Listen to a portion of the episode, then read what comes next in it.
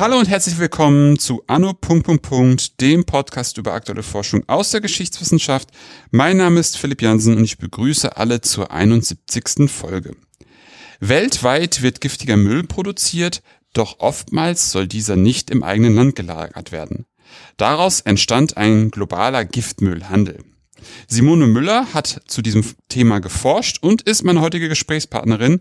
Hallo Frau Müller. Hallo Herr Janssen und alle, hallo an alle, die zuhören. Frau Müller, bevor wir ins Thema starten, mögen Sie sich einmal kurz selbst vorstellen? Das mache ich gerne. Also mein Name ist Simone Müller, ich bin D F G-Eminöter Forschungsgruppenleiterin, langes sperriges Wort, am Rachel Carson Center für Umwelt und Gesellschaft an der L M U in München. Und zwar leite ich dort eine Forschergruppe mit drei Doktorandinnen, zum Thema Hazardous Travels, Ghost Acres and the Global Waste Economy, also zu den Strukturen und Dynamiken des globalen Giftmüllhandels seit den neunzehnhundertsiebziger Jahren. Mhm. Sehr, sehr spannendes Thema. Ist ja auch gerade in der Zeit echt virulent geworden, ne? Also, dass das immer wieder auch so an die, äh, an die Öffentlichkeit gedrungen ist. Wie sind Sie jetzt speziell auf Ihr Thema gekommen, über das wir heute sprechen? Da gibt's ganz verschiedene Einflüsse. Es ist Ich glaube, man muss damit anfangen, dass ich von der Pike auf, von der Ausbildung her, Globalhistorikerin bin. Und äh, in meiner Promotionsarbeit zur Verkabelung der Welt gearbeitet habe. Ein wunderbares Thema. Es geht um Seetelegrafenkabel im neunzehnten Jahrhundert. Es geht um die Verkabelung der Welt, die Herstellung eines globalen Kommunikationsnetzwerkes, mhm. was dann die Grundlage mehr oder weniger unserer globalisierten Welt bildet. Das ist eine sehr nette, schöne, freundliche Geschichte auch, weil ähm, zu der Zeit im neunzehnten Jahrhundert durchaus auch so Konzepte wie Weltfrieden ähm, oder allgemeiner äh, Freundschaft unter den Völkern äh, evoziert werden, wenn man denn nur miteinander reden könnte. Mhm. Und ähm, ich habe bei diesem Thema schon gemerkt, naja, so ganz positiv besetzt sind diese Globalisierungsprozesse dann eigentlich nicht. Und diesen negativen ähm, Aspekten von Globalisierungsprozessen, the dark side of power, ähm, die dunkle Seite der Macht, wie ich immer so gerne sage, den wollte ich in meinem nächsten Forschungsprojekt einfach nachspüren. Und habe dann für mich überlegt, okay, im deutschen Universitätssystem muss ich ja das Jahrhundert wechseln, also vom neunzehnten ins zwanzigste Jahrhundert springen, und habe mir da so ein bisschen das angeguckt, okay, was sind denn da so emblematische Äh, Merkmale, die das, das Dunkle an Globalisierungsprozessen mhm. ähm, hervorheben. Und dann haben wir gedacht, naja, das ist der Menschenhandel, das ist der Waffenhandel oder das ist der internationale Handel mit giftigen Abfallstoffen. Von den dreien habe ich mir gedacht, ja, Menschenhandel, Waffenhandel ist vielleicht als Historikerin jetzt nicht unbedingt so das Feld, wo man gut an Quellen kommt, äh, Und äh, so ist es dann der Müll geworden. Hm. Spannend, spannend, spannend. Ähm, ich hatte, mir, hatte mich gefragt einfach auch, wie ist es überhaupt zu diesem Müllhandel gekommen? Also wie, wie, wie sind da die Ursprünge, dass überhaupt, wer auch immer auf die Idee gekommen ist, ja, Müll zu handeln? Ähm, da gibt es eine einfache und eine längere Antwort. Die einfache Antwort ist, ähm, weil die Möglichkeit da war. Äh, die längere Antwort ist, ähm, es kommen verschiedene ähm, Faktoren in den neunzehnhundertsiebziger Jahren zusammen. Das ist zum einen, dass wir äh, eine unglaublich große, also in den Industriestaaten, ähm, eine explodierende Menge an Abfallstoffen haben, die dann auch schon als Giftmüll bezeichnet werden. Dieser Abfall, diese Abfallstoffe müssen irgendwo hin. Hm. Das ist irgendwie so das eine Problem, was man hat. Ähm, das zweite Problem oder der zweite Punkt, der hier damit reinkommt, ist, ähm, dass man gleichzeitig die Umweltbewegung hat. Ja. Und der Giftmüllhandel ist eigentlich ähm, die Schattenseite der modernen Umweltbewegung in den Industriestaaten ab den neunzehnhundertsiebziger Jahren. Denn diese führen dazu, dass ähm, Menschen sehr viel bewusster damit umgegangen sind oder sehr viel bewusster dafür waren, ähm, was mit ihrem Müll so passiert. Ne? Mhm. Dass es Müllstoffe gibt, die gefährlich sind, die schädlich sind für die Umwelt, für ihre eigene Gesundheit. So kam es dann auch dazu, dass man Müll dann legislativ getrennt hat. Man hat nicht mehr nur allgemein gesagt, naja, das ist Müll, sondern man hat gesagt, naja, es gibt Haushaltsmüll und es gibt Sondermüll oder im Englischen dann Hazardous Waste. Also man hat diese Unterscheidung ähm, hergestellt. Und ähm, auch Teil dieser Umweltbewegung war eben, dass man ganz, ganz viele, auf lokaler Ebene, ganz, ganz viele Nachbarschaftsinitiativen hatten, die gesagt haben, hey, diesen Giftmüll, also den hm. wollen wir nicht bei uns haben. Man nannte das dann NIMBY-Syndrome, also Not in my backyard. Ah, okay, ja. Das um sich gegriffen hat. Und wenn das alles zusammenkommt, man hat steigende Menge an diesem Müll, man hat eine Umweltbewegung, die sehr viel bewusster dafür ist, dass es problematische Stoffe gibt. Man hat die quasi Definition von Giftmüll das erste Mal und man hat eine Umweltbewegung oder man hat ähm, Menschen, die sagen, ihr könnt ihr diesen Müll gerne überall hinpacken, aber bitte nicht bei mir. Mhm. Ähm, dann steht man vor der Problematik, dass er ja trotzdem irgendwo hin muss. Ja. Und da kommt dann in dem Fall vor allem die Länder ähm, ins Spiel, die ähm, noch nicht an diesem Punkt sind, die beispielsweise noch keine Definition von Giftmüll haben, mhm. ähm, die auch beispielsweise politisch oder wirtschaftlich abhängig sind von den Ländern innen, äh, von den Industriestaaten. Und so kam es in den neunzehnhundertsiebziger Jahren einfach auch zu dieser massiven Bewegung giftiger Abfallstoffe aus dem globalen Norden in den globalen Süden hinein, mhm. weil dort das eben alles nicht gegeben war. Es gab mhm. keine Definition für Giftmüll, es gab weniger gesundheits- oder umweltpolitische Regularien mhm. und es gab das Bedürfnis dafür, über diesen Import giftiger Abfallstoffe, beispielsweise Devisen oder politische ähm, Begünstigungen zu ja. erfahren. Ja, ja, ja, ja, ja. Ja, großes Thema, ne? Das ist dann ja auch, äh, zumindest für die D D R ist es ja auch bekannt, dass da äh, auch Müll importiert worden ist, um da mehr oder weniger an, an, an westdeutsche Devisen zu kommen. Ja, das ist mir auf jeden Fall sehr, sehr bekannt. Ähm, was haben, also wie, wie, wie sind, was, was, was, was ist dann Ihr Projekt sozusagen? Was schauen Sie sich da irgendwie an, beziehungsweise was, wie sind Sie in dieses Thema dann rein eingestiegen in Ihrem Projekt? Eingestiegen bin ich mehr oder weniger über ein, über ein Schiff, über eine Schiffsreise. Das ist für mich das trojanische Pferd. Mhm. Ähm, wie ich die Strukturen und die Dynamiken, die diesen Handeln hervorgebracht haben und ihn dann auch ähm, geprägt haben, ähm, seit den neunzehnhundertsiebziger Jahren bis heute, bis hin zu U N-Konventionen, die dann versucht haben, diesen Handel mit giftigen Abfallstoffen zu regulieren. Ähm, das ist das alles, was mich, was mich interessiert hat. Wie kommt es zu diesem Handel? Wie entwickelt er sich? Wie wird darüber ähm, globale Ungleichheit ausgehandelt? Wie wird darüber auch Vorstellungen einer globalen Umweltproblematik verhandelt? Mhm. Sind das planetare Zugänge? Sind das internationale Zugänge?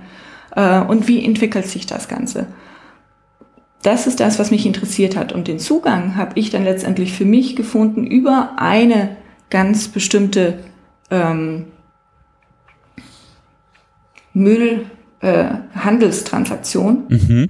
ähm, ja, die narrativ für mich quasi als trojanisches Pferd äh, fungiert und wo ich dem Schiff folgen kann. Und anhand der Stationen, die dieses Schiff in den achtziger Jahren zieht, Mhm. diese Geschichte des Müllhandels und wie er sich entwickelt, mhm. ähm, erzählen kann. Wie, wie, wie muss man sich das denn vorstellen? Also da, da, da kommt dann dieses Schiff, wo, wo wird dieses Schiff angelegt, um beladen zu werden? Ähm, das Schiff, das ich mir da ausgesucht habe, ist ähm, eines, das unter ähm, zunächst äh, bahamischer Flagge äh, segelt, ähm, auch einer Firma gehört, die auf den Bahamas sitzt, aber beladen ist mit U S-amerikanischer Müllverbrennungsasche aus Philadelphia. Mhm. Ich habe mir ganz bewusst eine quasi amerikanischen Müll ausgesucht, weil zu dieser Zeit und bis heute sind die Amerikaner die größten Produzenten von Müll generell, aber auch die größten Produzenten von sogenannten ähm, toxischen Abfallstoffen auf der ganzen Welt. Mhm. Also Schätzungen zufolge, allein das amerikanische Militär produziert mehr Gift- Giftmüll als die Benelux-Staaten zusammen. Okay. Was muss man sich da so an Giftmüll vorstellen, die dann so äh, da produziert werden? Ähm, Giftmüll ist, und äh, hier sind wir so äh, schon bei einem handwerklichen, bei einer handwerklichen Herausforderung dieses Themas. Was ist denn der Giftmüll? Mhm. Also das war das, was mich auch wirklich vor große Herausforderungen gestellt hat. Denn wenn man zu Giftmüll arbeitet, arbeitet man mit einem Material, was sich über die Jahre hinweg stetig definitorisch verändert, ähm, aber auch verändert, indem immer neue Stoffe hinzukommen, die dann auch das Label haben, Giftmüll. Also man arbeitet im Endeffekt mit etwas, was man nicht sonderlich gut greifen kann. Mhm. Giftmüll, das ist, kommt ja dann erst so langsam in den neunzehnhundertsiebziger Jahren auf, ähm, ist, wenn man das jetzt mal philosophisch definiert, all der Müll, der toxisch äh, und schädigend für die menschliche Gesundheit und für die Umwelt sein kann. Mhm. Darunter können dann so Sachen wie äh, Müllverbrennungsasche fallen, Dioxine, ähm, abgelaufene Pestizide, ähm, Chemiegaswaffen, das war im Kalten Krieg einer quasi der großen Posten äh, weltweit, wenn man Giftmüll angeguckt hat, weil durch den Kalten Krieg ähm, haben diverse Nationen, allen voran die Sowjetunion und die Amerikaner, angefangen, Chemiegaswaffen zu horten. Diese Waffen haben ein Ablaufdatum und irgendwann äh, sind sie in korrodierenden Containern und äh, müssen auch entsorgt werden. Mhm. Ähm, das ist ein Posten. Ähm, es kann aber auch sowas wie ähm, Pestizide sein, wo dann eine Institution, in meinem Fall äh, hauptsächlich die amerikanische Umweltbehörde, beschlossen hat, dass diese Pestizide zu gefährlich sind, um sie ähm, im amerikanischen Kontext zu nutzen. Allerdings stand die E P A oft alleine mit dieser Meinung da, sodass die Pestizide woanders dann doch noch ähm, nicht Giftmüll waren, sondern legal eingesetzt werden konnten und schwupps waren wir im Handel. Also man sieht, es umfasst sehr, sehr viele Stoffe. Es ähm, umfasst sehr, sehr viele Unterschiede, nationale Unterschiede. Mhm. Ähm, wenn es um Dosierungen geht, dieser, dieser chemischen Stoffe, hauptsächlich dieser synthetischen Chemikalien, ähm, um Grenzwerte. Und je nachdem kann das gleiche Material, die gleiche ähm, Menge dieses Materials in einem Land Giftmüll sein und im anderen nicht. Beste Beispiel ist das, ähm, Asbest. Mhm. Ähm, das ähm, in, beispielsweise in Kanada als äh, Bauxit durchaus noch abgebaut wird, aber dann nach China verschifft wird, weil ähm, Bauxit bzw. Asbest in Kanada nicht mehr legal genutzt werden darf und dort eigentlich als Giftmüll gilt. Und äh, in China bis heute noch Standard-Baumaterial, Dämmungsmaterial. Mhm. Das ist sehr interessant, weil ja hierzulande ähm, beispielsweise ja große Projekte gelaufen sind, wo Schulen und auch Behörden und Verwaltungsgebäude von Asbest befreit worden sind. Sehr genau. Interessant. Also es ist auch ein schönes, schönes Beispiel, einfach um mal zu sehen, ähm, wie unterschiedliche Umweltstandards zu was für Handelsströmen führen, in jedem Fall, ja. Ja, und äh, wie unterschiedliche Handelsstandards, ich glaube, das ist einer der wichtigsten Punkte an dieser Arbeit, ähm, diese Handelsströme auch legalisieren. Ja. Also der Giftmüllhandel, den ich mir angeguckt habe, ist zu seinem größten Bestandteil ein legaler Handel. Ein vielleicht moralisch sehr, sehr umstrittener Handel, aber er ist legal. Mhm. Jetzt, ähm, jetzt haben wir da dieses Schiff, was unter Bahama, bahamesischer, glaube ich, ist das richtige Wort, ähm, Flagge ähm, jetzt in Philadelphia ähm, Müllverbrennungsasche geladen hat. Genau. Und ähm, naja, wir haben dieses Schiff, ähm, was dann auch nicht einfach so aus Philadelphia losfährt, sondern äh, da geht dem Ganzen auch wirklich ein jahrelanges Ringen ähm, voraus, äh, wo wir eine Stadt haben, die immer mehr Müllverbrennungsasche produziert, aber immer weniger ähm, Deponien in seiner Umgebung hat, um sie dort irgendwo abzuladen. Mhm. Ähm, im, äh, Amerikaner machen immer so gern den, den Scherz, everything's legal in New Jersey. Also New Jersey ist irgendwie so der Staat, so eingequetscht zwischen New York und äh, Philadelphia, der dann auch ganz, ganz viel von diesem Müll immer abbekommen hat von beiden Städten, sowohl ähm, New York wie auch Philadelphia. Und irgendwann hat New Jersey gesagt, nee, wir sind ein anderer Staat, euren Müll könnt ihr selber behalten. Mhm. Das hat beide Städte, New York wie auch gerade Philadelphia, vor das Problem gestellt, ja, wohin? Und ähm, just an dem Punkt kommt dann das Angebot rein, Ähm, eines lokalen Müllhändlers, der gesagt hat, wir hätten da eine Möglichkeit, ähm, dass diese Müllverbrennungsasche als ähm, Landaufbaumaterial ähm, auf den Bahamas genutzt werden könnte. Mhm. Das ist auch unglaublich günstig. Ähm, und so hat die Stadt zugeschlagen und hat gesagt, gut. Und dann Das ist dann im, im Herbst neunzehnhundertsechsundachtzig geht dieses Schiff auf die Reise in die Karibik, wo es dann allerdings äh, auf ja, mehrere Widerstände äh, stößt und eigentlich ähm, ja, für den Kapitän die größte Abenteuerreise seines Lebens beginnt. Ähm, und keiner der Matrosen hätte wahrscheinlich gedacht, dass er mehr als zwei Jahre auf See Äh, zubringen müsste und ähm, nicht mehr an Land gehen darf, hm. weil keiner diese Ladung dann mehr haben möchte. Äh, wie, wie müssen es, also lassen Sie uns doch gerne auch mal die Station irgendwie abgehen. Also wie muss man sich das dann einfach vorstellen? Weil theoretisch war ja der Deal ähm, mit diesem lokalen Müllhändler so, dass das wird da abgenommen. Ähm, jetzt ist das Schiff dann losge, losgesegelt und ähm, mutmaßlich auf den Bahamas. Genau, das erste Mal also das Schiff angelandet. segelt, segelt erstmal munter los äh, Richtung Bahamas. Mhm. Als es aber dann dort im Hafen ankommt, äh, sagt die lokale Regierung, äh, nee, wir haben es uns anders überlegt. Wir haben da jetzt nochmal genau darüber nachgedacht.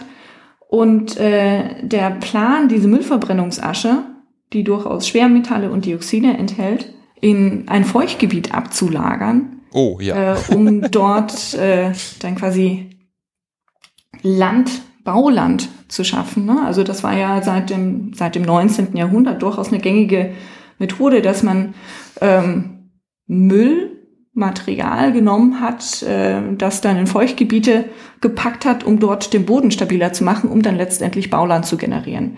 Mhm. Also die komplette Südspitze von Manhattan, ähm, wo mal die Twin Towers standen, ähm, im Endeffekt ab der Börse, alles südlich, Ähm, ist so entstanden. Auf Müll gebaut sozusagen. Auf Müll. Wow. Genau, also das ist, das ist durchaus eine gängige Praxis und das haben die Bahamas eben gedacht, naja, Bauland ist jetzt was, was wir nicht in Hülle und Fülle haben, hm. dann probieren wir es doch damit auch mal aus. Okay. Bis aber dann das Schiff eben mit seiner Ladung an Müllverbrennungsasche ankam, hatten sie sich überlegt und haben gedacht, naja, Dioxine und Schwermetalle in Feuchtgebieten ist keine gute Idee. Ja. Und haben dann dem Schiff gesagt, nee, sucht euch wen anders. Der Deal ist geplatzt. Mhm. Und ähm, dann gingen die Überlegungen los. Wo, wo denn sonst hin? Und ähm, ja, das, das Spannende ist dann einfach zu sehen, wie dieses Schiff, ähm, der Schiffsreeder zusammen mit seinem amerikanischen legalen Vertreter wirklich monatelang versucht, irgendwo einen Landeplatz zu finden. Ne, dann geht's äh, Richtung Bahamas, dann geht's äh, nach äh, Puerto Rico, ähm, nach Panama.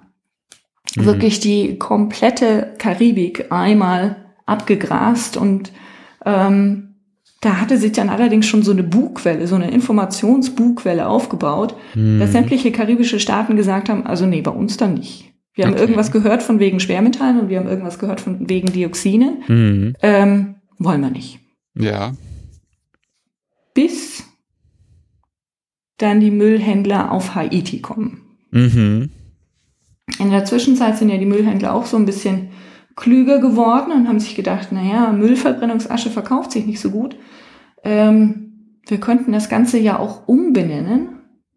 Ähm, es hat ja durchaus äh, auch den Wert als Baumaterial. Ähm, das haben sie dann als nächstes versucht. Naja, hat nicht so ganz funktioniert. Und was man zu der Zeit durchaus auch gemacht hat, war Müllverbrennungsasche als Dünger auf Felder auszubringen. Mhm. Also das ist jetzt auch nicht irgendwas an den Haaren herbeigezogen, sondern das hat man durchaus gemacht. Allerdings mit äh, Müllverbrennungsasche, die nicht unbedingt Dioxine und Schwermetalle. Ah, das wäre jetzt meine Frage gewesen, weil das hätte, ich hätte mich sonst sehr schwer gewundert, wenn man das getan hätte. Ja, okay. Genau. Naja, aber jedenfalls haben sie es dann als Düngemittel ähm, an Haiti oder an quasi an haitianischen Agenten verkauft und äh, haben eiskalt die Situation ausgenutzt, dass sie da zum einen den ärmsten Staat der Welt schon damals äh, als Handelspartner hatten und dass sie zu dem Zeitpunkt einen Staat, einen absolut dysfunktionalen Staat vor sich haben, der im Endeffekt einem Coup in den nächsten hineinrutscht. Ähm, und äh, wo die Regierung und Port-au-Prince eigentlich sehr, sehr viele andere Probleme hatte, äh, zum einen sich als Regierung überhaupt zu halten, als zu gucken, was quasi im Westen äh, Haitis und Gonaïves überhaupt passiert. Und so kommt es, dass dann dieses Schiff, die K N C, da in Haiti anlegen kann und erstmal munter anfängt, ihren Müll auszuladen. Das macht sie dann ähm, eine ganze Zeit lang, bis dann, ne, also auch hier äh, Information Travels, ähm, kommt dann auch an diesem entlegenen Ort im Westen, im Nordwesten Haitis, ähm, die Nachricht an, mit dieser Ladung könnte doch was nicht stimmen. Und ich mhm. sage ganz bewusst könnte, und da würde ich dann später ganz gerne nochmal zurückkommen. Ja. Ähm, naja, und dann ist die Geschichte so, dass wir sagen, nee, ihr wir nehmen diesen Kram auch nicht. Also wir sind doch nicht die Müllhalde der Amerikaner, dass ihr da euer Giftmaterial einfach bei uns abladen könnt. Ähm, dann marschiert das haitianische Militär auf. Ähm, Gewehr im Anschlag, kommt zum Kapitän und sagt, also du packst jetzt deinen Kram wieder ein und ab geht's nach Hause. Ähm, der Kapitän leistet dem auch Folge. Und ähm, wenn man so ein bisschen dann seine, seine Aussagen vor Gericht, die er dann später vor Gericht macht, ähm, Glauben schenken mag, dann hat er auch ziemlich die Hosen gestrichen voll mhm. ähm, an diesem Moment. Und äh, wie gesagt, er packt sein Schiff, packt seine Leute und macht sich schnurstracks ähm, zurück Richtung, Richtung Philadelphia. Die Ladung, Wollte die er bislang abgeladen ja. hat, und die ähm, vergisst er. Tatsächlich? Ja, oder lässt er da liegen. Ähm, ja, oder so. Ähm, wie, oder so. Von, von, von, wie, von was für einer Menge an, an, an, an, an Asche reden wir dann da, die er dann zurückgelassen hat, um es mal so zu formulieren? Das sind, ähm, wenn man das auf Bildern sieht, ist es eigentlich äh, ein ziemlich großer Haufen. Also es sind knapp dreitausend Tonnen wow, okay. ähm, giftiger Müllverbrennungsasche. Also man muss sich das vorstellen, das ist ein Berg, na, so zwei Komma fünfzig Meter hoch und ungefähr sechzehn Meter lang und vielleicht vier Meter breit. Mhm. So ungefähr sieht das dann aus. Also das lässt er da einfach äh, an der Hafenentladungsstelle zurück. Wie viel ist das ungefähr von der ganzen Ladung? Weiß man das? Genau, die ganze Ladung, also auf so ein Schiff passen ungefähr fünfzehntausend Tonnen. Wow, also er hat immer noch allerhand, also immer noch zwölftausend Tonnen dabei, aber oh Gott. Genau, aber er hat schon mal äh, einen guten Teil da gelassen. Hm. Ähm, bei diesen Zahlen muss man dann aber bedenken, dass ähm, es für Mülltransaktionen eigentlich relativ wenig ist. Mhm. Also der eigentliche Vertrag, denn dieses Schiff, die K N C, sollte nur das erste Schiff in der ganzen Reihe von Schiffen sein. Mhm. Denn der eigentliche Vertrag zwischen diesem Müllhändler in Philadelphia und dann ähm, den Vertretern da in, auf den Bahamas, da ging es um zweihunderttausend Tonnen Müll. Also einmal die komplette Jahresmenge ähm, von Müllverbrennungsasche, die Philadelphia produziert.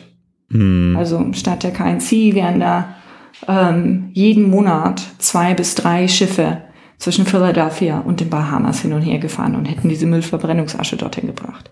Das mhm. war der eigentliche Plan. Ja. Und auch andere Mülltransaktionen sind immer ungefähr in dieser Größenordnung oder sogar noch größer. Also dieses Schiff ähm, ist eigentlich erstmal eines, was relativ wenig geladen hat. Mhm. Für, für den Handel. Naja, aber zurück zu Haiti. Also, der Kapitän hat die Hosen voll. In einer Nacht- und Nebelaktion verlässt er Haiti am nächsten Morgen, ähm, wachen die Leute in Gonaïves auf und denken sich, wo ist denn das Schiff hin? Ähm, der Müll ist noch da. Und ähm, ja, der Kapitän macht sich zurück. Er sagt, also, nee, geht nicht. Karibik ist ähm, durch und versucht, so gut es geht, Richtung Philadelphia zu fahren. Dort wird er dann allerdings ähm, am Eingang quasi des, des Delaware mhm. aufgehalten. Also der Delaware ist der Fluss, der dann quasi, äh, wenn man ihn stromaufwärts fährt, ähm, vom Atlantik die Schiffe in den Hafen von Philadelphia bringt. Mhm. Ähm, aber da stoppt ihn dann erstmal die amerikanische Küstenwache und sagt, nee, also Moment mal, du warst jetzt irgendwie so lange auf See, also ne, bis das passiert, das ist ja dann schon über ein Jahr, dass das Schiff da irgendwie draußen durch die Gegend kommt. Ach so. Oh, ja, ja. Okay. Ja. Ähm, und sagt, naja, du warst jetzt schon so lange draußen, deine Papiere sind nicht mehr in Ordnung. Außerdem ähm, hast du ein kaputtes Sonar und äh, ja, hier funktioniert auch wieder was nicht und äh, wir wissen ja auch gar nicht, was mit der Ladung ist. Äh, du bleibst jetzt da erstmal vor Anker. Und ähm, wir prüfen das alles von Philadelphia aus. Und dann sitzt das Schiff da erstmal drei Monate vor Anker. Im Delaware. Genau, im Delaware. Inzwischen geht es quasi äh, auf dem Festland hoch her, weil ähm, ab dem Punkt äh, natürlich auch schon diverse N G Os von der Sache Wind bekommen haben. Also allen voran Greenpeace. Und die haben eine riesengroße Kampagne am Laufen gegen das Schiff, gegen den Giftmüll, den es geladen hat und gegen Giftmüllhandel ganz generell zwischen Industriestaaten und solchen aus dem globalen Süden. Mhm. Und ähm, ja, nachdem die dann drei Monate festsitzen, und hier wird es dann juristisch spannend, ähm, kommt die nächste Nacht- und Nebelaktion, wo dann der ähm, Kapitän sagt, also hier kommen wir nicht weiter. Und ähm, da unterscheiden sich dann die Narrative, ob er selber entschieden hat, äh, aus einer ähm, aus einem Anfall von Wahnsinn äh, heraus, so die Räder, oder ob die Räder ihn angerufen haben und gesagt haben, ähm, wir probieren das jetzt nochmal woanders. Setz die Segel und fahr Richtung Westafrika. Oh. Also wieder in der Nacht- und Nebelaktion. Die amerikanische Küstenwache versucht, das Schiff noch aufzuhalten, aber die steuern einmal auf den Atlantik und dann sind sie offiziell. Ne? Also das ist ja auch eine Zeit vor dem Internet, ähm, wo man ein Schiff dann hauptsächlich irgendwie wieder orten kann, wenn es irgendwo in einem Hafen angekommen ist. Ja. Ähm, dann ist das Schiff erstmal weg und macht sich dann, so kann man es dann später rekonstruieren, ähm, auf Richtung, Richtung Guinea. Also westafrikanische Nationen, und versucht da sein Glück. Ähm, Greenpeace ist aber schneller. Also das ist dann wirklich irgendwie so eine Geschichte wie ähm, der Igel und der Hase. Mhm. Der Hase dann immer sagt, bin schon da, bin schon da. Ähm, und jedes Mal, wenn dann das Schiff dort versucht zu ankern, ähm, sondern doch irgendwie lokale N G Os, Greenpeace, ähm, Aktivisten vor Ort, die dann sagen, nee, nee, nee, nee, das ist Giftmüll, dürft ihr nicht nehmen. Von Westafrika geht's dann weiter nach Osteuropa. Dann taucht das äh, Schiff in Jugoslawien wieder auf, da hat es dann schon einen anderen Namen. Da ist es dann nicht mehr ähm, die K N C, sondern schon die Felicia. Mhm. Ähm, wird da auch mal repariert. Versucht dann irgendwie nebenbei in Griechenland einen Deal, der auch äh, ja, sich zerschlägt, nachdem irgendwie klar wird, dass die Felicia eigentlich dieses ominöse Giftmüllschiff ist. Ähm, dann geht's äh, einmal durch den Suezkanal Richtung Südostasien. Auch da verschiedenste Stationen ähm, werden versucht abzugrasen, ähm, beispielsweise Bangladesch. Und Monate, Monate später taucht dann genau dieses Schiff in Singapur wieder auf, im Hafen von Singapur. Ähm, dann als Pelicano, also wieder einmal den Namen gewechselt, ja. ähm, auch den Besitzer gewechselt. Ähm, und das Interessante daran ist, als die Pelicano dann in Singapur einfährt, ist die Ladung weg. Okay. Die ganzen zwölftausend Tonnen, die noch übrig sind. Die ganzen zwölftausend Tonnen, die noch übrig waren, sind verschwunden. Mhm. Der Kapitän sagt nichts weiter, als es wurde alles legal entsorgt. Ähm, aber aufgrund des Medienrummels um den Schiff, um, um das Schiff, äh, darf er sich jetzt nicht dazu äußern, wo es entsorgt wurde. Mhm. So, und dann ist so ein bisschen ja jetzt die Frage, und, und ich, ich würde da raushören, dass Sie sich dann ein bisschen weiter äh, umgetan haben, was dazwischen irgendwie passiert sein könnte. Wie, wie kann man oder wie sind Sie dem auf die Spur gegangen? Ja, und da, das ist vielleicht ein ganz guter Punkt, wo man so ein bisschen auch über die, über die Quellen mhm. sprechen kann, die ich da genutzt habe. Ähm, denn zum einen ähm, war dieses Schiff natürlich in den Medien. Es war das Medienereignis schlechthin. Also ich habe mich mit einem Journalisten beispielsweise unterhalten. Ich habe viel Oral History Interviews dazu auch gemacht, ähm, der gesagt hat, das Schiff, das war eine Wahnsinnsgeschichte. Einfach, weil es wie so ein fliegender Holländer aufgetaucht ist, wieder verschwunden ist, wieder aufgetaucht ist, wieder verschwunden ist. Ähm, durch diese, dieses Katz-und-Maus-Spiel zwischen Greenpeace und dem Reeder und den Müllhändlern, dadurch, dass es ständig seinen Namen versucht hat zu, zu ändern oder wirklich geändert hat, waren dem Schiff natürlich Journalisten auf der ganzen Welt irgendwann auf der Spur, die das unglaublich spannend fanden und als Hook genutzt haben, um immer wieder, alle paar Wochen, alle paar Monate auf das Problem mit dem Giftmüllhandel hinweisen zu können. Mhm. Ähm, ein zweiter ganz, ganz wichtiger Akteur in diesem Feld ähm, war Greenpeace, die ähm, ziemlich schnell von dieser Sache äh, Wind bekommen hatten und sich in minutiösester äh, Kleinstarbeit an die Fersen dieses Schiffes und auch andere Schiffe ähm, und Transaktionen geheftet haben. Ne? Also die haben... Und da ist wirklich zu betonen, wir sind in der Zeit vor dem Internet. Also die haben äh, Fax geschrieben an die jeweiligen Hafenmeister, sämtliche Häfen abtelefoniert, per Brief versucht, Kontakt zu lo- lokalen Umwelt-N G Os aufzubauen, um da zu fragen, hey, habt ihr das Schiff gesehen? Habt ihr andere Schiffe gesehen? Wisst ihr was vom Giftmüllhandel? Ähm, und darüber haben die dieses Schiff ähm, unglaublich gut verfolgen können. Und nicht nur dieses, sondern auch knapp zweihundert andere Transaktionen, die in dem Zeitraum ähm, der späten achtziger Jahre passiert sind. Daraus haben die dann so ein, naja, äh, so ein, so ein Blue Book gemacht und haben wirklich mal aufgelistet, hey, das, das ist das Problem, dieses Schiff, ähm, das nutzen wir für unsere Kampagne, aber eigentlich haben wir es hier mit einem globalen Problem zu tun. Mhm. Ähm, und das ist so der, der zweite äh, Quellenkorpus, der mir unglaublich geholfen hat, ähm, da ein bisschen durchzusteigen. Wie funktioniert dieser Giftmüllhandel? Wie kommt eigentlich der Giftmüll von A nach B?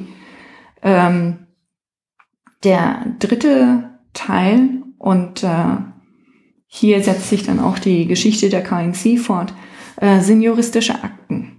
Was ganz besonders an diesem Schiff ist, dass es eine der ganz, ganz wenigen eigentlich legalen Mülltransaktionen war, die dann letztendlich doch in den U S A vor Gericht gekommen sind. Mhm. Ja, stimmt, hatten Sie am Anfang gesagt, ne, dass sozusagen da der, der, der Giftmüll dahin strömt, wo mutmaßlich der Giftmüll dann nur noch Müll ist und äh, entsprechend dort ähm, gelassen werden kann.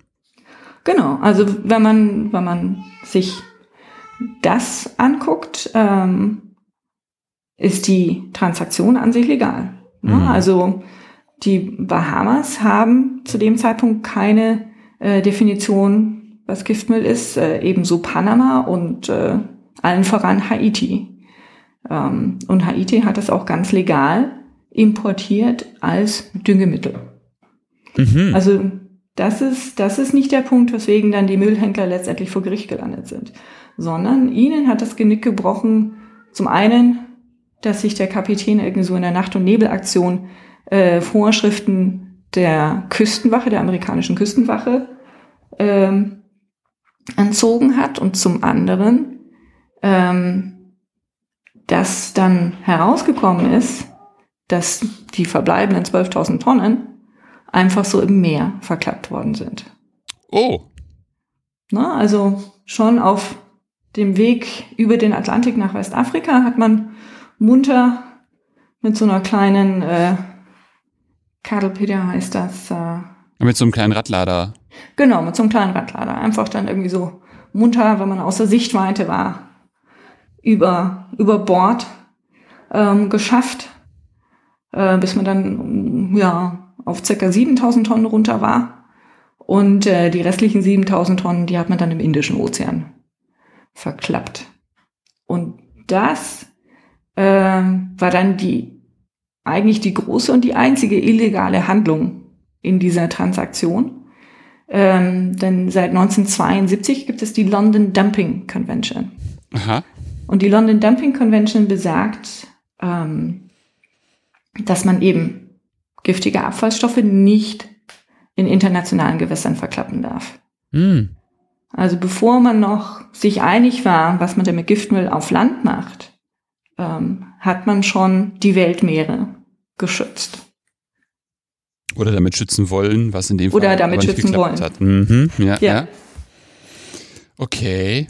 Genau, und diese juristischen Akten, ähm, die dann im Kontext des Verfahrens gesammelt wurden, das hat mir dann wirklich ähm, ja, ganz tolle Einsichten ermöglicht, ähm, wie der Handel wirklich funktioniert hat. Also da waren dann Briefe auch mit dabei von den Müllhändlern an bestimmte Akteure äh, auf Puerto Rico oder in Panama, äh, Sierra Leone, wo sie versucht haben, das Material zu verkaufen. Ähm, und da konnte man das wirklich minutiös nachverfolgen, wie mhm. das alles dann auch kommuniziert hat und welche Argumente sie auch vorgebracht haben. Mhm. Und was, was sind da so Argumente? Also ähm, wie, wie, wie, sieht, wie sah das dann konkreter aus? Ähm, Es geht, es sind quasi drei Sets an Argumenten, die gebracht werden. Es ist, wird immer als Entwicklungshilfe verkauft.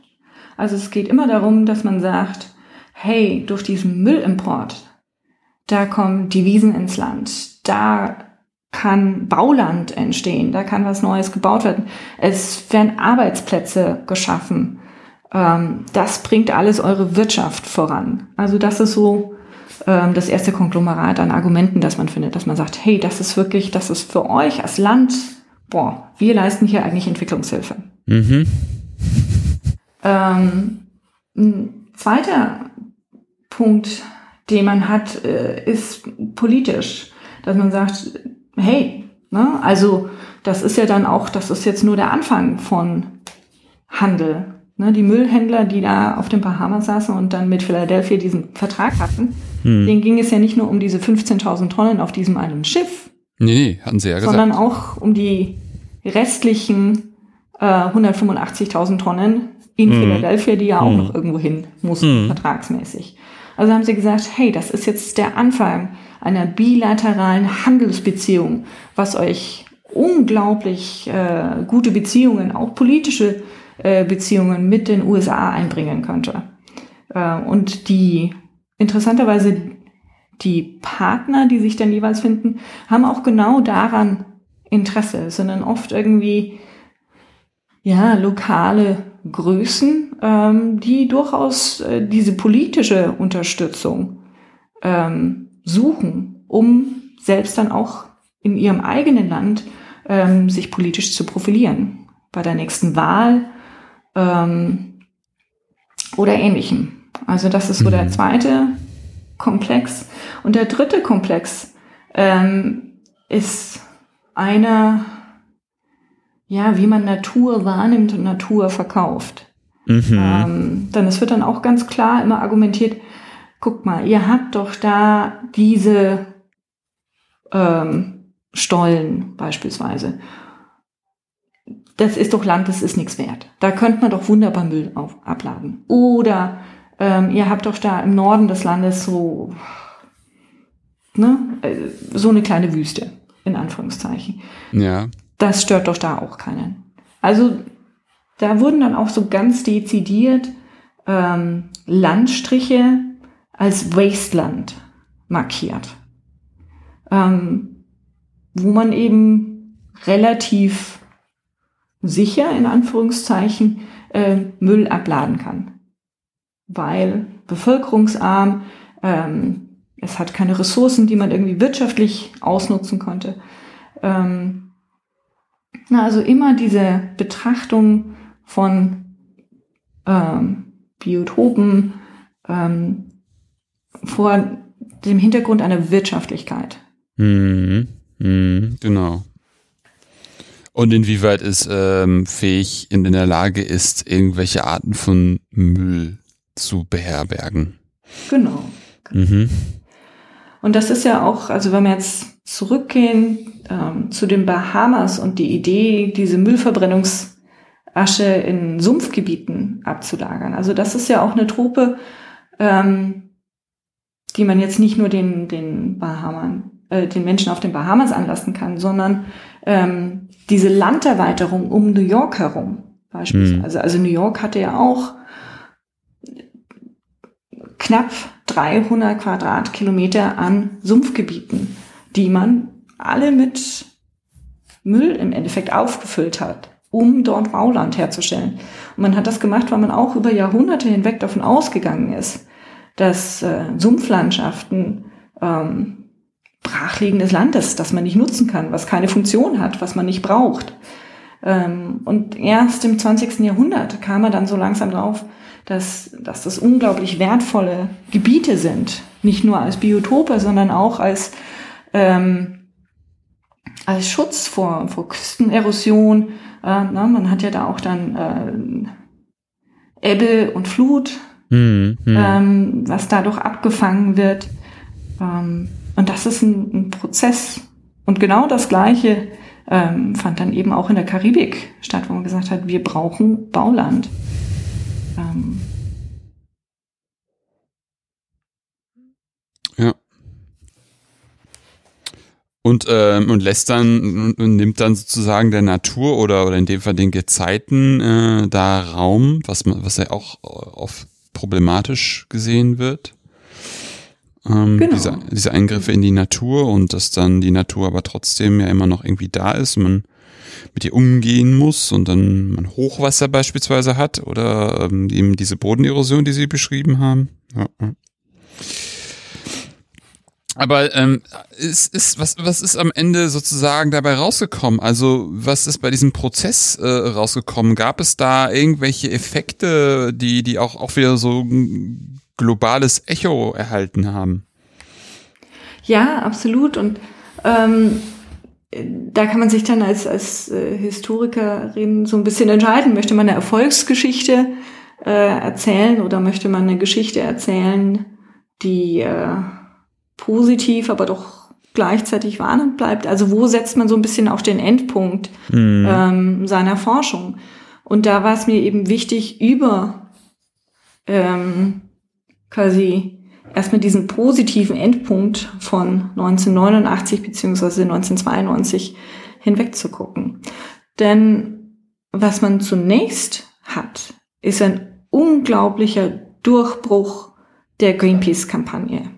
Also Greenpeace schafft das mit seiner Kampagne gegen den Müllhandel, ähm, dass dann weltweite Züge annimmt. Also wo dann eben auch quasi ähm, Greenpeace in Deutschland, in Frankreich, in Italien ähm, aufspringt, äh, wo sie zusammenarbeiten mit äh, Friends of the Earth äh, in den Karibikstaaten ähm, und in Lateinamerika, wo sie dann auch äh, sich ganz eng vernetzen mit ähm, der Afrikanischen Union. Das nimmt dann eine Kampagne, nimmt da unglaublich Fahrt auf und wirklich eine globale Dimension an. Und diese Kampagne hat einen unglaublichen Durchbruch, als neunzehnhundertneunundachtzig in Basel die Vereinten Nationen beschließen, eine internationale, ein internationales Abkommen gegen oder für die Regulierung des Müllhandels abzuschließen. Das ist dann die Basler Konvention ähm, für die grenzüberschreitende Verbringung ähm, gefährlicher Abfallstoffe. Mhm, Und das ist auf der einen Seite natürlich erstmal ein Wahnsinnserfolg. Also wann hatten wir das in der Geschichte, dass aus so einer Umweltkampagne wirklich ähm, ein UNO-Abkommen wurde? Mhm. Ähm, gleichzeitig muss man dann so ein bisschen genauer gucken, was in dem Kleingedru- Kleingedruckten drin steht. Also da steht zum Beispiel drin, dass es jetzt kein Abkommen ist, was den Handel mit giftigen Abfallstoffen zwischen bestimmten Ländern verbietet, sondern was sie nur reguliert. Und was, wie, wie sieht denn dieses Regulieren dann aus, ungefähr? Ähm, dieses Regulieren sieht zunächst einmal so aus, Ähm, dass es mehr oder weniger dem Importland überlassen wird. Ne? Also man baut dann ein System auf, das heißt Prior Informed Consent.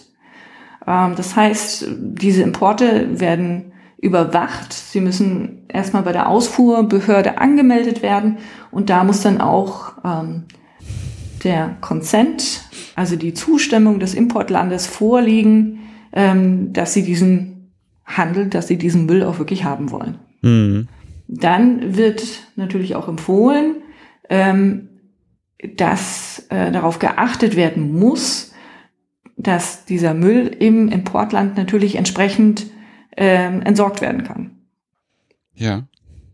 Also das ist schon die Vorgabe. Ohne allerdings jetzt äh, in die technischen Einzelheiten zu gehen, was denn jetzt heißt, ähm, dass er entsprechend entsorgt werden kann. Also es wird da jetzt nicht festgelegt, welche ähm, Arbeitsschutzmaßnahmen müssen denn vorliegen. Also beispielsweise, welche Schutzmasken, Handschuhe ähm, müssen dann die Arbeiter tragen? Wie lang dürfen sie mit dem Material äh, zugange sein? Wie genau muss denn das Material jetzt entsorgt werden? Ähm, und so weiter und so fort. Also das wird dann doch ganz stark den Importländern überlassen. Mhm. Und ähm, das ist dann auch der Punkt, äh, weswegen also beispielsweise die Länder der Afrikanischen Union sagen, also nee, bei dem Schmarrn machen wir nicht mit. Und äh, in einer, also wenn man den Medien glaubt, relativ äh, wirkungsmächtigen Geste relativ wütend den Raum verlassen und sagen so, bei Basel machen wir erstmal nicht mit. Mhm. Und dann Ähm, sich zusammenfinden, um Jahre später, achtundneunzig, dann die Bamako Convention ähm, ins Leben zu rufen. Die sagt, es darf kein Giftmüll in die Länder der Afrikanischen Union importiert werden. Also gar die erklären, keiner. gar keiner. Die erklären mhm. sich ähm, quasi zur No-Go-Area ja. für Giftmüll. Wow. Was ja schon ein ganz schön hartes Statement ist, weil sie hatten ja vorhin auch die verschiedenen Sets an Argumenten geliefert und, und da ja auch manche afrikanische Länder auch heutzutage immer noch Problematiken mit, mit Korruption und, und instabilen Regierungen haben, wäre das ja eigentlich genau die Andockstellen gewesen für die Argumentationen, die dann ja auch äh, mit ähm, diesem ersten, mit dem trojanischen Pferd, das sie beschrieben mhm. haben, ähm, verfangen hätten. Ja, und ähm, Afrika war auch lange, lange äh, mm. quasi der Z- zentrale Anlaufort für diverse Giftmüllhändler. Ne? Also das muss man sich auch so ein bisschen vorstellen wie die Reise nach Jerusalem, mm. ähm, wo dann immer wieder ein Stuhl weggestellt wird und die Müllhändler dann gucken, okay, wo ist der nächste freie Stuhl? Für die Amerikaner war es im ersten Moment die Karibik, ähm, einfach der nächste Ort, ja. äh, in Anführungszeichen, als dann da so langsam im Rahmen der K N C ähm, der Widerstand sich geregt hat, hat man geguckt, okay, wo jetzt? Naja, einmal so quer über den Atlantik Richtung Westafrika ist jetzt auch nicht so weit.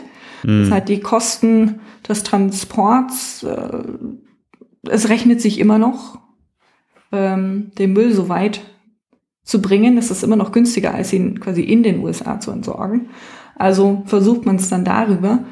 Und äh, vor allem in den späten neunzehnhundertachtziger Jahren ähm, werden die diversen Länder auf dem afrikanischen Kontinent regelrecht überschwemmt mit Angeboten, ob sie dann nicht äh, Interesse an Müllimporten hatten. Das kommt zum einen aus äh, Nordamerika, aber auch ganz, ganz stark aus Europa. Oh, wow, aus Europa. Ja, also ein Beispiel äh, ist, ähm, ähm, ist der Fall äh, zwischen oder ein, ein Handel zwischen Italien und äh, Nigerien, ähm, wo dann Unmassen an äh, Chemieabfällen, ähm, die äh, aus Mailand stammen, äh, nach äh, in, im Endeffekt ein kleines Dorf gebracht werden, was Coco heißt. Mhm. Und dort äh, na, spricht man einen Farmer an und sagt, hey, du hast doch da hinten so ein großes Land, äh, können wir da ein paar ähm, Tonnen aufstellen? Und er sagt, ja, könnt ihr schon machen. Ähm, müsst ihr halt entsprechend zahlen. Und dann sagen äh, die Müllhändler, ja, äh, was hältst du von hundert Dollar? Im Monat. Und das ist natürlich für so einen nigerianischen Farmer ein Vermögen. Mhm. Und da sagt er, ja klar, könnt ihr da hinstellen. Und äh, so kommen auch äh, Tonnen an äh, quasi ähm, chemischen Stoffen, die äh, äh, beispielsweise in der, in der Modeindustrie entstanden sind, äh, durch äh, das Färben, durch das Gerben. Ähm, ja, kommen die in Tonnen da an, werden da auf dem Feld einfach abgestellt, ungeschützt von der Sonne, ungeschützt von Wind und Wasser. Mhm. Äh, so langsam korrodiert das, äh, kommt ins Trinkwasser und macht die Leute richtig, richtig, richtig krank. Mhm. Ähm, also das ist einer der, der europäischen Fälle, die wir da haben. Sehr, sehr, sehr interessant auf jeden Fall. Und zeigt dann halt auch, ähm, warum dann die Afrikanische Union so geschlossen sich als No-Go-Area dargestellt. Genau. Ne? Genau. Ja, ja. ja, das ist, äh, das ist äh, manchmal echt, echt, echt äh, ein Trauerspiel, was man da so erlebt, wie da so mit wenigen, so also für die äh, heimischen Menschen natürlich viel Geld, aber von außen betrachtet super wenig Geld, dann dafür hundert Dollar im Monat, dann mehrere Tonnen, Tonnen, also Tonnen an Giftmüll in Tonnen, ähm, da einfach auf irgendeinem Feld abgestellt werden und dann das Ganze dann irgendwann ins Grundwasser sickert und ähm, die Menschen krank macht. Ja, und äh, vielleicht zur Dramatik ähm, noch, noch zwei Sachen. Hm. Ähm, das ist, das war mir das Wichtige bei meiner Arbeit auch herauszuarbeiten. Es ist jetzt keine Schwarz-Weiß-Geschichte. Ja. Na, also man muss durchaus sehen, dass Philadelphia der Ursprungsort, mhm. ähm, wirklich versucht, eine lokale Lösung zu finden. Mhm. Und nicht gleich als allererstes sagt, hey, Müllexport findet man eine super Idee. Ja. Na, also man muss da sich auch irgendwie vor Augen halten, das ist eine Stadt, die ähm, zum ersten Mal überhaupt einen afroamerikanischen Bürgermeister hat, die zu sechzig Prozent ähm, eine afroamerikanische Bevölkerung hat, die aufgrund von Deindustrialisierung unglaublich arm ist ähm, mhm. und die da auch bestimmten Zugzwängen ausgesetzt ist. Ja. Ähm, und deswegen auch diesen legalen Weg ähm, geht des Müllhandels. Ja, ja, ja, ja, ja, ja.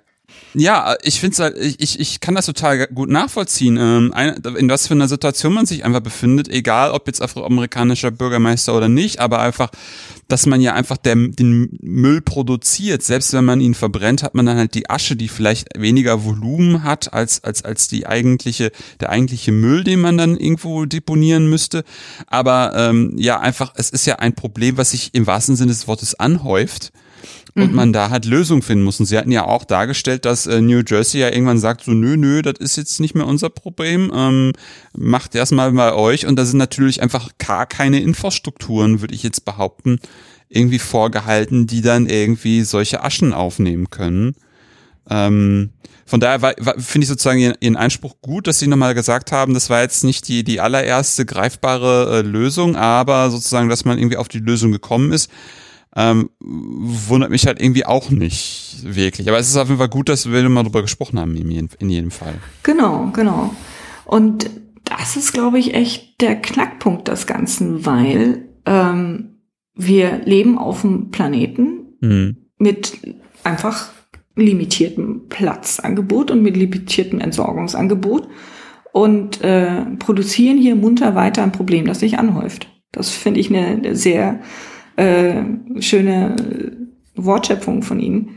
Mhm. Ähm, und da, das, also ne, der Giftmüllhandel, das ist einfach der Auswuchs dieses Problems, dass wir dieses Problem nicht anerkennen. Ja. Dass wir hier immer, immer mehr produzieren, immer mehr auch an giftigen Abfallstoffen, an problematischen Abfallstoffen, die müssen irgendwo hin. Mhm.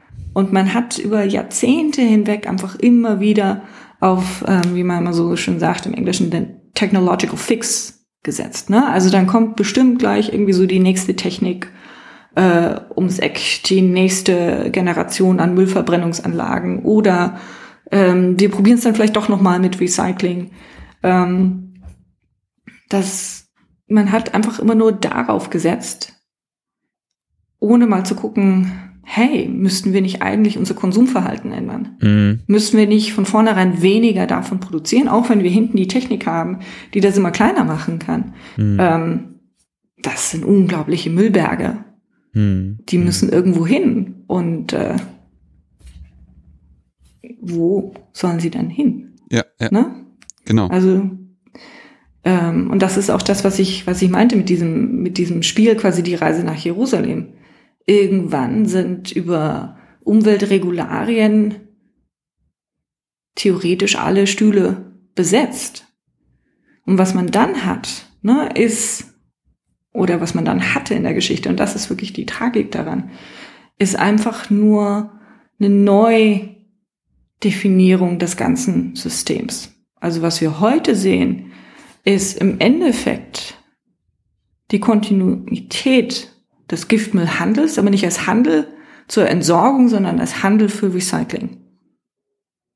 Hm. Das ist dann quasi das Schlupfloch, was man geschaffen hat, das Nadelöhr, durch das dann seit den neunziger Jahren alle Giftmülltransaktionen durch müssen, dass man nicht mehr sagt, okay, wir bringen das äh, in die Länder der Afrikanischen Union, in die Karibik oder Lateinamerika, um es dort zu entsorgen, sondern wir bauen da eine muntere eine wunderbare Recyclinganlage hin. Ähm, und dann ist das Ganze schon wieder legal. Mhm. Oder man hat dann diese wilden Elektroschrottmüllkippen irgendwann in Afrika, die wahrscheinlich auch jeder schon mal, jede schon mal gesehen ge- oder davon gehört hat, wo dann genau. einfach irgendwo in der Walachei, irg- wirklich einfach irgendwo im Nirgendwo ähm, Berge an Monitoren, Elektrogeräten einfach aufgestapelt werden. Ja. Genau, oder man hat das. Aber der eigentliche Knackpunkt, nämlich, dass wir zu viel Müll produzieren, dass wir zu viel ähm, problematischen Müll produzieren, dass wir mhm. da eigentlich ansetzen müssen. Ja. Das, so zeigt diese Geschichte, wird leider, wurde leider nicht angegangen. Und äh, wenn man das bis heute zieht, wird eigentlich bis heute nicht, nicht angegangen. Mhm. Aber ich finde es gut, ich, ich finde es echt gut, dass sie das, das, das Thema zeitlich nochmal ein bisschen weiter nach hinten gezogen haben und auch nochmal eine Perspektive oder, oder ja, so eine Vorschau oder eine Weitsicht äh, angeboten haben jetzt gerade. Ähm, um einfach mal zu sehen, wie hat sich das gewandelt, ist auch ja sehr, sehr interessant. Hatte da ja auch mal in einer der ersten Folgen des Podcasts ähm, Benjamin Möckel ähm, zu Gast, mhm. der mit ihnen auch zusammen in einem Sammelband veröffentlicht hat. Das fand ich auch ganz schön, yeah. einfach, dass, dass, dass ihre beiden Themen einfach auch in einer gewissen Art und Weise ja auch sehr eng miteinander verzahnt sind. Ne? Einerseits die Moral im Konsum, andererseits sozusagen, was Konsum für Auswirkungen hat in Bezug auf Müll. Das fand ich äh, sehr lustig, wie da einfach jetzt mit der Zeit, die der Podcast jetzt so vor sich hin ähm, sich entwickelt, mit vielen, vielen, vielen verschiedenen Facetten, dass da auch einfach mal so Verflechtungen sind mit Themen, die dann sich zum Beispiel in Sammelbänden halt wiederfinden. Ja, und Benjamins Arbeit ist, ist einfach auch großartig und passt wirklich so, so Hand in Hand ähm, zu dem, was ich hier zu Müll mache. Ne? Ja, ja, super. Frau Müller, wenn wir den Hörern und Hörerinnen was empfehlen wollen oder Sie vielmehr empfehlen könnten, wollten, um sich etwas tiefer in das Thema einzulesen oder bestimmte Aspekte nochmal ein bisschen detaillierter nachlesen zu können, was könnten Sie da empfehlen? Ich äh, würde, glaube ich, irgendwie so ein Potpourri empfehlen. Hm. Ähm, ja, also derjenige, der sich eher von Bildern berieseln lassen möchte, ähm, könnte auch durchaus mal anfangen ähm, mit einer P B S-Documentary von neunzehnhundertneunzig, ähm, hm. The Global Waste Trade, ähm, die das Thema auch nochmal wunderbar auffasst. Da geht es dann auch um zwei Müllhändler, die Colbert Brothers, die aus dem Gefängnis heraus äh, ein Interview geben und erklären, warum ihr Müllhandel eigentlich äh, eine symbiotische äh, Funktion hat und äh, der Gesellschaft, der amerikanischen Gesellschaft eigentlich auch das Problem abgenommen hat, wohin mhm. mit dem Müll. Also das finde ich so als Teaser oder auch, ne, um, um mal eine Diskussion zu provozieren, wer irgendwas für Unterricht sucht, ähm, ein unglaublich gutes ja. Medium, das man da einsetzen kann. Mhm. Ähm, ansonsten kann man bei mir selber nachlesen, äh, ein eben aus diesem angesprochenen Sammelband, äh, auch der Artikel Rettet die Erde vor den Ökonomen, ähm, wo es um Lawrence Summers damals, an der, der Vizepräsidenten der Weltbank ging, ähm, der das Diktum ausgesprochen hat, naja, äh, eigentlich sollte die Weltbank es noch sehr viel stärker fördern, dass äh, Müll und auch andere äh, Industriestätten eher in den globalen Süden angesiedelt werden, denn so O-Ton Summers, ähm, Africa is vastly underpolluted. Also wer sich damit irgendwie auseinandersetzen möchte, kann das da gerne nachlesen. Zu den Colbert Brothers ähm, und Giftmüll als ähm, versteckte Externalität. Mhm. Ähm, dann von ihren Aufsatz auf Englisch, Hidden Externalities. Ähm, auch ganz, ganz wichtig, wieder auf Englisch, sind die Arbeiten von Max Le Boyron, eine Geografin, ähm, in Newfoundland in Kanada, äh, die auch quasi äh, einen Blog und ein Team leitet, die discard studies dot com ähm, betreibende Webseite, die im Endeffekt alles Material sammelt zu äh, Müll, Wegwerfen, Entwerten äh, und die jetzt auch ein ganz, ganz tolles Buch geschrieben hat, was jetzt im April rauskommt, ähm, Waste is Colonialism. Also da nochmal wirklich die, die räumliche Perspektive auch darauf äh, und ihr starkes Argument, dass sie sagt, okay, Müll, Müllentsorgung ist eigentlich eine Form des Kolonialismus. Also das ist was, da freue ich mich ungemein drauf, dieses Buch zu lesen und kann es jedem nur ganz, ganz warm ans Herz legen und empfehlen. Mhm. Und wenn dann deine ähm, Habil irgendwann auch, äh, oder ihre Habil auch irgendwann dann, sorry, ihre Habil dann irgendwann veröffentlicht ist, ähm, würde ich Sie einfach bitten, geben Sie mir gerne die bibliografischen Daten. Für die ähm, Menschen, die dann den Podcast hören, sind dann die Daten hinterlegt und dann können Sie auch entsprechend gucken, wie das Buch final dann heißt, wenn es veröffentlicht ist und wo es zu haben ist. So. Genau, wunderbar. Da sind wir gerade dabei. Der Verlag und ich, jetzt wird bei Washington University Press rauskommen ähm, und wahrscheinlich äh, seinen Titel und den Arbeitstitel behalten, Hazardous Travels. Ah, sehr gut. Den Rest gucken wir mal. Ja, ja, das ist dann ja auch immer so eine Entscheidung des Verlags. Ne? Genau. Frau Müller, hätten Sie denn auch noch eine Gastempfehlung für mich? Beispielsweise könnten wir auch was ganz, ganz Tolles zum Meer machen. Franziska Thormer arbeitet zu, also weil wir es ja auch von Meer und äh, Entsorgung des Mülls im Meer hatten. Mhm. Ähm, wer dazu mehr hören möchte, ähm, wäre die Arbeit von Franziska Thormer beispielsweise, die zu Meereswissenschaftlern arbeitet. Und äh, ja, das wäre auch was ganz Spannendes. Ah, super.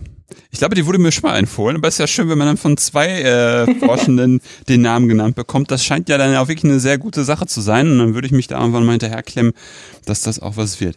Ja, Frau Müller, super, vielen Dank für diesen, für diese interessante Reise in den globalen Müll, Giftmüllhandel. Das war wirklich sehr, sehr interessant und auch immer sehr viele, ja, auch gegenwartsbezogene ähm, Bezüge bekommen. Das war wirklich sehr, sehr interessant. Vielen Dank auf jeden Fall für Ihre Zeit und für das, was Sie erzählt haben. Ja, auch von meiner Seite herzlichen Dank ähm, für das ja nette Interview, für die tolle Interviewführung und äh, allen, die zuhören, viel Spaß und äh, danke fürs Zuhören. Ja, vielen Dank dafür, vielen Dank für die Blumen. Ja, und das war's auch für heute bei Anno.Punkt. Wenn es euch gefallen hat, empfehlt den Podcast gerne weiter. Ihr könnt ihn übrigens über iTunes, Spotify oder eine Podcast-App eurer Wahl abonnieren und hören. Wenn ihr mich auch unterstützen wollt, findet ihr auf der Webseite einen Spendenbutton zu PayPal. Wenn ihr selber forscht und über euer Projekt sprechen wollt, kontaktiert mich einfach per Mail oder Twitter. Ansonsten hören wir uns bald wieder. In diesem Sinne, auf bald und tschüss!